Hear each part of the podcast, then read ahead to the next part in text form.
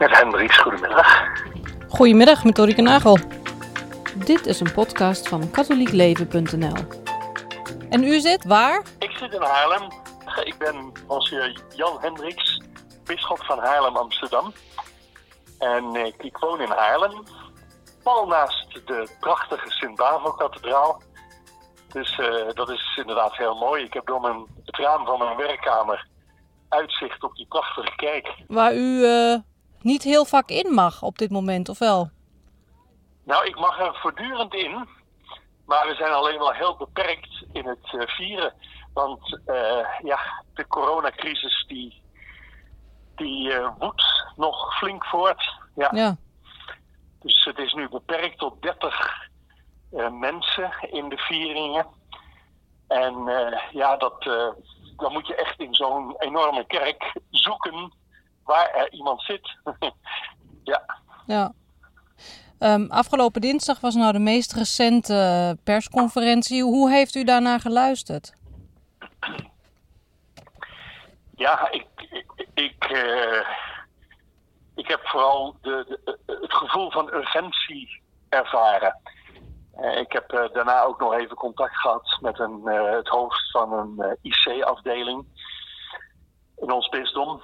En uh, ja, die was ook heel erg bezorgd. En uh, dat heeft eigenlijk het gevoel nog bij mij versterkt wat ik al in de, door de persconferentie kreeg. Van dat we echt wel op een heel cruciaal moment zijn. En dat echt alle zeilen moeten worden bijgezet om het virus terug te dringen. Ja. Hoe voelt dat voor u? Want normaal gesproken wilt u graag een volle kerk hebben. En ik denk dat dat in, in Haarlem zal dat ook wel lukken. Normaal gesproken. Ja.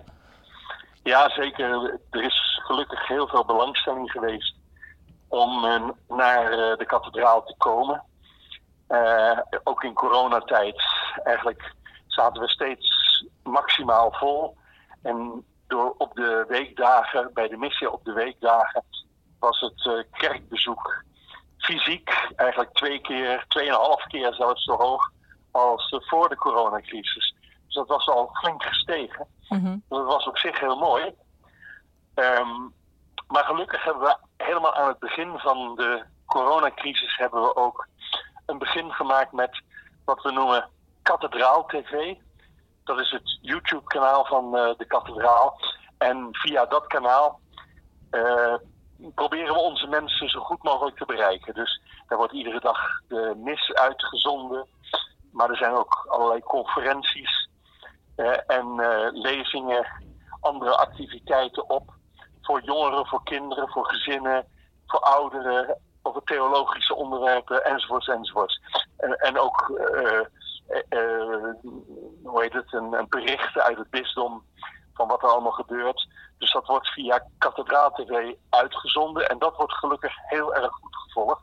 Mm-hmm. Dus... Um, Dus op die manier bereiken we in feite wel veel mensen, veel meer mensen dan we ooit tevoren hadden bereikt. Dus dat is in ieder geval wel weer een positief punt.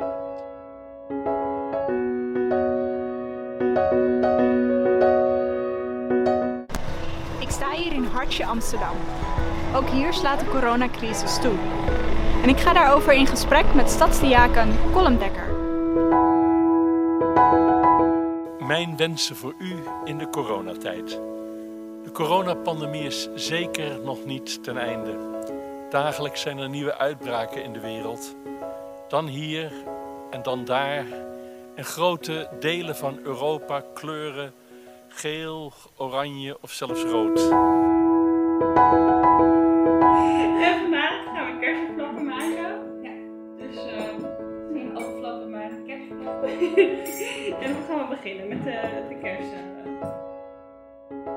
En u heeft, dat Kathedraal T V is ook bedacht omdat corona er kwam? Ja. Dus we zijn onmiddellijk, toen corona uh, uitbrak, zal ik maar zeggen, zijn we onmiddellijk dat op gaan zetten. We hebben dus echt binnen, binnen twee weken hebben we dat uh, uit de grond uh, gestampt met, uh, met camera's, met... Uh, Uh, mensen opgeleid om te streamen. En, nou, dus we zijn, uh, we zijn er echt druk mee bezig geweest om dat goed van de grond te krijgen. Bijvoorbeeld De stadsdiaken van Amsterdam die spreekt mm-hmm. over wat corona doet met vluchtelingen, met mensen, met daklozen. En hoe ze proberen voor die mensen te zorgen. Mm-hmm. Eh, voor de vrienden van de straat. Je ziet er uh, iemand die in een verpleeghuis werkt als pastoraal werkster. Uh, uh, hoor je daarop en zie je daarop. Uh, die vertelt over hoe haar ervaringen zijn. Maar je vindt ook hele andere dingen, ook gewoon luchtige dingen.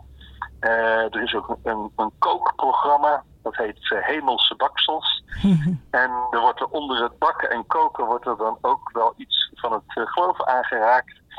En, uh, en er zijn heel veel, er zijn heel veel missen, eucharistieviering op Kathedraal T V. Mm-hmm.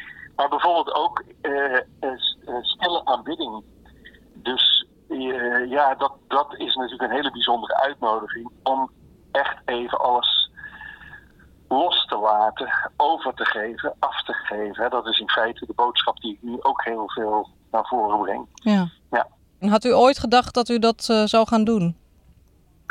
Nou, voor, de, uh, voor deze crisis had ik inderdaad nog nooit zo bij stilgestaan, nee. en, uh, nee, dat moet ik heel eerlijk zeggen. En ik, uh, uh, ja, ik had wel al kort voordat de crisis begon Uh, gezien van vooral evangelicale kerken, dat zij dat al wel deden. En toen had, had ik wel al eens een keer gedacht van, goh, dat zou misschien voor ons ook wel iets zijn. Maar ja, toen brak deze crisis uit en toen werd het natuurlijk meteen heel actueel. Ja, nou dacht ik dat ik met u een gesprek zou gaan voeren over kommer en kwel. En we komen eigenlijk meteen op de positieve kanten van het verhaal te spreken. Namelijk de extra creativiteit die dan losbarst eigenlijk. Ja, ja, ja, dat is uh, zeker. Nou, die, die kommer en kwel is er ook hoor, want, uh, uh, maar dat, dat is eigenlijk meer bij heel veel mensen.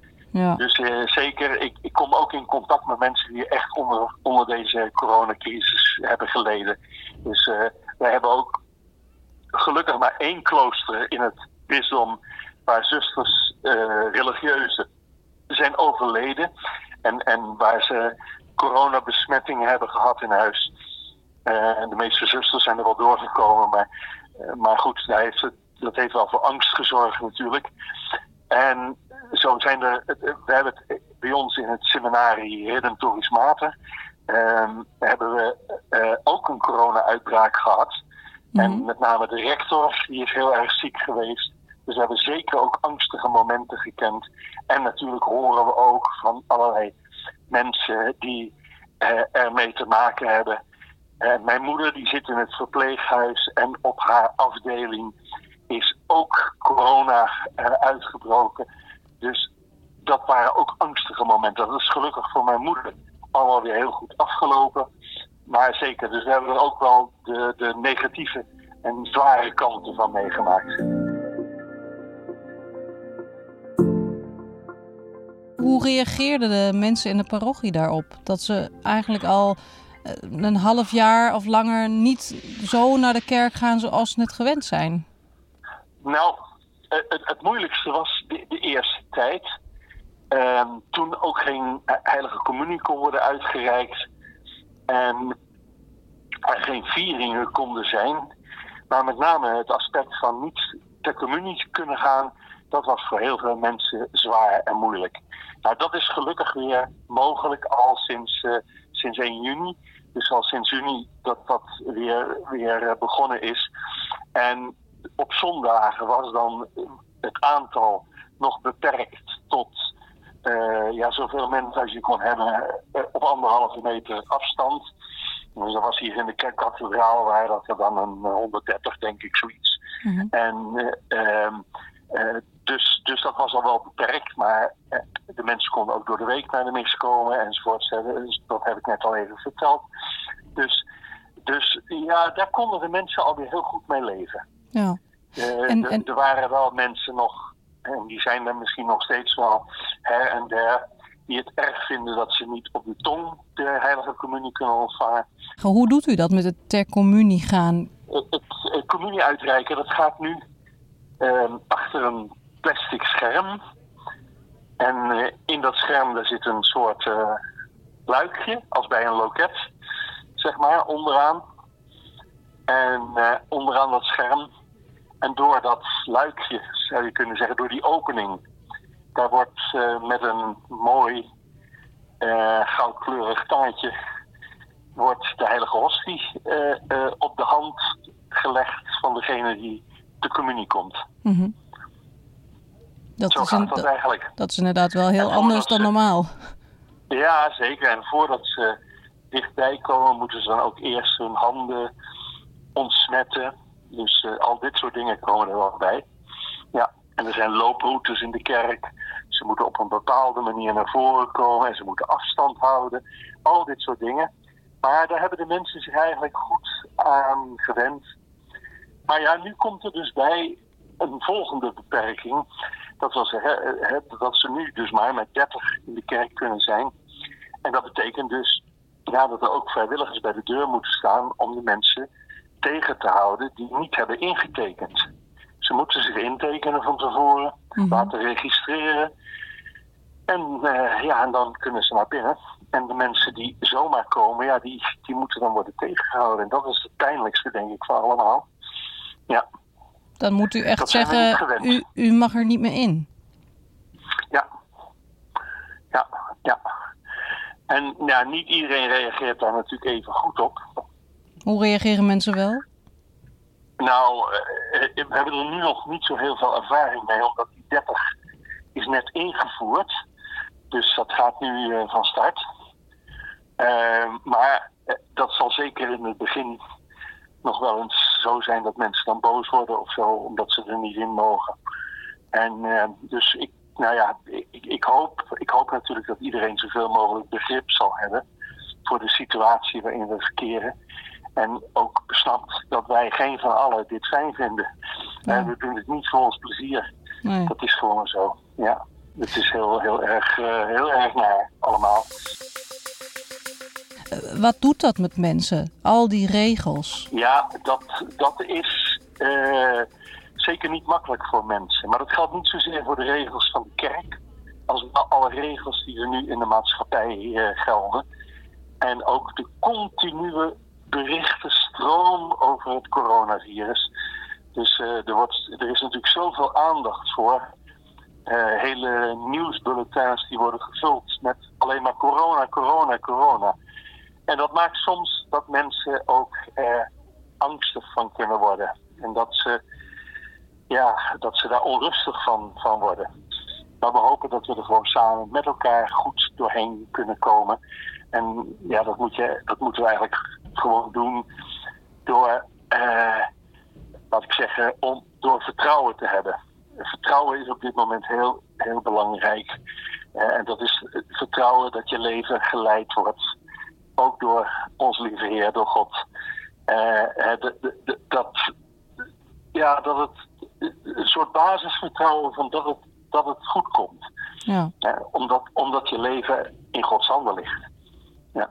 Probeer het echt een beetje af te geven, over te geven en het uh, ja, in feite in Gods handen te leggen. Uh, dus dus dat, dat je mag leven vanuit dat basisvertrouwen, dat wat er ook om je heen gebeurt, je ja, uiteindelijk geborgen bent eh, in Gods liefdevolle vaderhanden.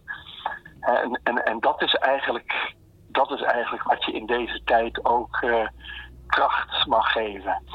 Ja, en daarnaast denk ik dat bijvoorbeeld ook heel goed en belangrijk is om, om zelf een, een goed ritme te hebben voor je dag. Um, er zijn mensen natuurlijk, veel mensen die veel thuis komen zitten. Um, Eh, omdat, ook omdat het advies is, eh, het dringend advies om zoveel mogelijk thuis te werken. Dus dat betekent dat veel mensen thuis zitten. En ja, dan is het ook heel belangrijk eigenlijk dat je voor jezelf een goed ritme inbouwt in de dag. Ja. En ik zou ook zeggen van, nou ja, eh, neem ook je tijd om even rustig te gaan zitten. Mediteren of even rustig te bidden. Even af te schakelen. Eh, eh, om niet op te gaan in de, in de situatie van, van het ongewone, van al die regeltjes en van alles wat op je afkomt. Ver, vertrouwen dus en loslaten, een beetje afleiding, ja. Fijne dingen ja. opzoeken. Ja, en, en, en uh, laten we zeggen, proberen dit met vertrouwen uh, op God uh, te beleven. juist in deze tijd ook tijd te maken voor, voor gebed, voor bezinning, structuur aan te brengen in je dag. Met uh, deze onderdelen ook. Ga maar een beetje als een monnik leven. Dat is heel goed voor coronatijd. Lukt u dat? Ja, nou ja, ik moet wel eerlijk zeggen dat ik het misschien iets beter gewend ben. Maar in die tijd van de eerste intelligente lockdown... Uh, ja, werd mijn programma ook steeds regelmatiger. Omdat niet mijn hele agenda vol zat met afspraken. Uh, want die vielen allemaal weg toen. Dus, uh, dus ik had, ik had uh, een veel vaster programma. Maar in dat programma van iedere dag sowieso, ook buiten coronatijd... daar zitten de gebedstijden in van het brevier, van het getijdengebed. Daar zit de mis in, daar zit de meditatie in, daar zit de rozenkrans in. Dus dan kom je al aardig aan een soort structuur voor je dag. En dat is allemaal in de coronatijd uh, nog iets regelmatiger geworden. En met nog meer, iets meer accent op het, uh, op het gebed en de meditatie. Ja. Dus dat is toch een beetje een leven als een monnik, hè? Ja. Het klinkt mooi. Het zijn wel dingen die mensen zelf moeten doen. Dat lijkt me het lastige daaraan. Als je gewend bent om iedere week naar de kerk te gaan... of um, ja. op die manier daarmee bezig te zijn en dat valt weg... dan moet je wel zelf dat doen. Die structuur aanbrengen en zelf bedenken, ja. mediteren of ja. bidden. Terwijl je dat ja. misschien als je iets ouder bent of zo niet gewend bent. Want dan wordt het door de kerk voorgegeven. En dan is het er gewoon. Ja, maar dat, dat is nu natuurlijk eigenlijk ook wel zo. Uh, alleen je kunt misschien nu minder naar de kerk toe gaan voor de mis.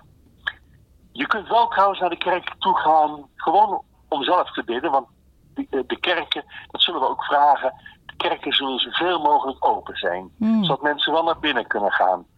En er zal ook vaker aanbidding zijn en, en, en dat wel. Maar verder voor de mis, ja, als je niet naar de kerk kunt, uh, dan is die livestream, dan is Kathedraal T V een hele goede oplossing. Mm. Hè? Dus dan, dan, je gaat niet naar de kerk... maar je zet dan de knop aan van je tv of uh, van je laptop of wat dan ook, of je iPad. En, en, je, en je kijkt en volgt de mis op die manier. Ja. Um, nou, we hebben het vooral over Haarlem en Amsterdam. Hoe hoort u, wordt er in andere parochies mee omgegaan? Zijn er veel van dat soort initiatieven ontstaan? Krijgt het daardoor misschien juist een, uh, een opleving? Ja, dus de, er zijn veel parochies die in de coronatijd ook begonnen zijn met livestreamen. Um, dus die op die manier uh, de vieringen uitzenden. Maar er zijn ook allerlei andere initiatieven ontstaan. Dus ik heb in het begin van de coronatijd wel een soort inventarisatie gemaakt van waar, waar de parochies allemaal mee bezig zijn. En die ook gepubliceerd op mijn website. Ook om de andere parochies weer te inspireren. Maar dan merk ik wel dat er inderdaad veel dingen uh, worden gedaan. Dus in, in bijna alle kerken is uh, dagelijks uh, vo- uh, zijn er producten ingezameld voor de voedselbank. Uh, er zijn vaak uh, uh, telefoonkettingen uh, opgezet. Dus dat mensen elkaar uh, opbellen. Dat er een groep van mensen uit de parochie de ouderen belt. Eh, ook de, ook de, de priester, de pastoor, die probeert dan meer telefonisch contact te houden ook. Of soms ook door iets te schrijven, een kaart te laten bezorgen bij de mensen eh, enzovoorts. Allemaal, allemaal vormen waarmee men eh, contact probeert te houden. Ja, zo, en daarnaast zijn er in allerlei parochies uh, initiatieven, zoals bijvoorbeeld in één parochie. Daar, hadden ze, daar waren de jongeren, die waren zich gaan inzetten om uh, boodschappen te doen bij ouderen die aan huis gebonden waren. Of te kijken of ze überhaupt iets nodig hadden of hulp konden gebruiken. Um, dat, dat was een mooi initiatief. Nou, zo zijn er eigenlijk in allerlei parochies wel initiatieven genomen om te proberen toch de mensen te bereiken. Ja. En laat ik zo zeggen, voor, voor dit soort geestelijke zaken, daar heb je, hebben wij in ieder geval wel erg gemerkt dat de belangstelling uh, daarvoor erg was toegenomen. En dat horen we ook uit andere blogs die livestreams hebben gedaan met bijvoorbeeld uh, lezingen of uh, overwegingen, conferenties. Dat daar veel meer belangstelling voor was dan, dan anders. Dat kan ik bijvoorbeeld ook zeggen voor de programma's die wij hebben gedaan uh, op internet voor jongeren en tieners, voor gezinnen. Dat daar meer belangstelling nog voor was dan in normale tijden. Ja. Dus de crisis brengt ook heel veel mooie dingen voort. Ja, zeker. Ja, dat is... Um, ja, dus uh, ze zeggen vaak never waste good crisis. Maar uh, ik denk dat Onze Lieve Heer dat ook niet doet. Dus je zal ook wel weer ergens er iets moois van uit weten te breien. Uh, naast alle narigheid die we ervan ervaren. Ja, en ik hoop natuurlijk dat iedereen gezond blijft. Ook van de luisteraars vanzelfsprekend. Maar ik, ik hoop ook dat ze inderdaad, uh, dat iedereen eigenlijk uit deze tijd toch iets, iets goeds mag kunnen halen. Iets mee mag kunnen nemen. Iets wat van waarde is voor het eigen leven. Ja, zodat we straks ook alweer merken hoe goed het ons met z'n allen toch gaat. Ja, mocht, het, mocht, ja. mocht het ooit voorbij zijn. Ja, zeker. Ja, hoe goed het ons gaat. En ook dat onze zekerheden die wij tot dan toe als zeker en vast beschouwden, Uh, dat die zekerheden, die menselijke zekerheden, in feite allemaal niet zo zeker zijn. He, dus alles wat je hebt, uh, je gezondheid, je geld, je baan, uh, je vrijheden, alles wat je als vanzelfsprekend zag, ja, daarvan moet je nu gewoon merken dat het zo vanzelfsprekend eigenlijk niet is. Ja. Dus uh, je, ja, dat geeft je ook een ander, een ander beeld, een andere kijk, ook op jezelf en je eigen leven. Heel erg bedankt. Graag gedaan. En uh, nou, uh, veel groeten aan iedereen die geluisterd heeft. En ik wens ook alle luisteraars van harte toe dat uh, ze in, in deze moeilijke periode ook die band met Maria, die wij wel noemen moeder van smarten, Uh, mogen ervaren. Dus in, in de moeilijkheden, in de smart van deze tijd, Uh, hoop ik dat ze ook daar uh, steun en kracht uit kunnen putten. Dit was een podcast van katholiek leven punt n l. Bedankt voor het luisteren.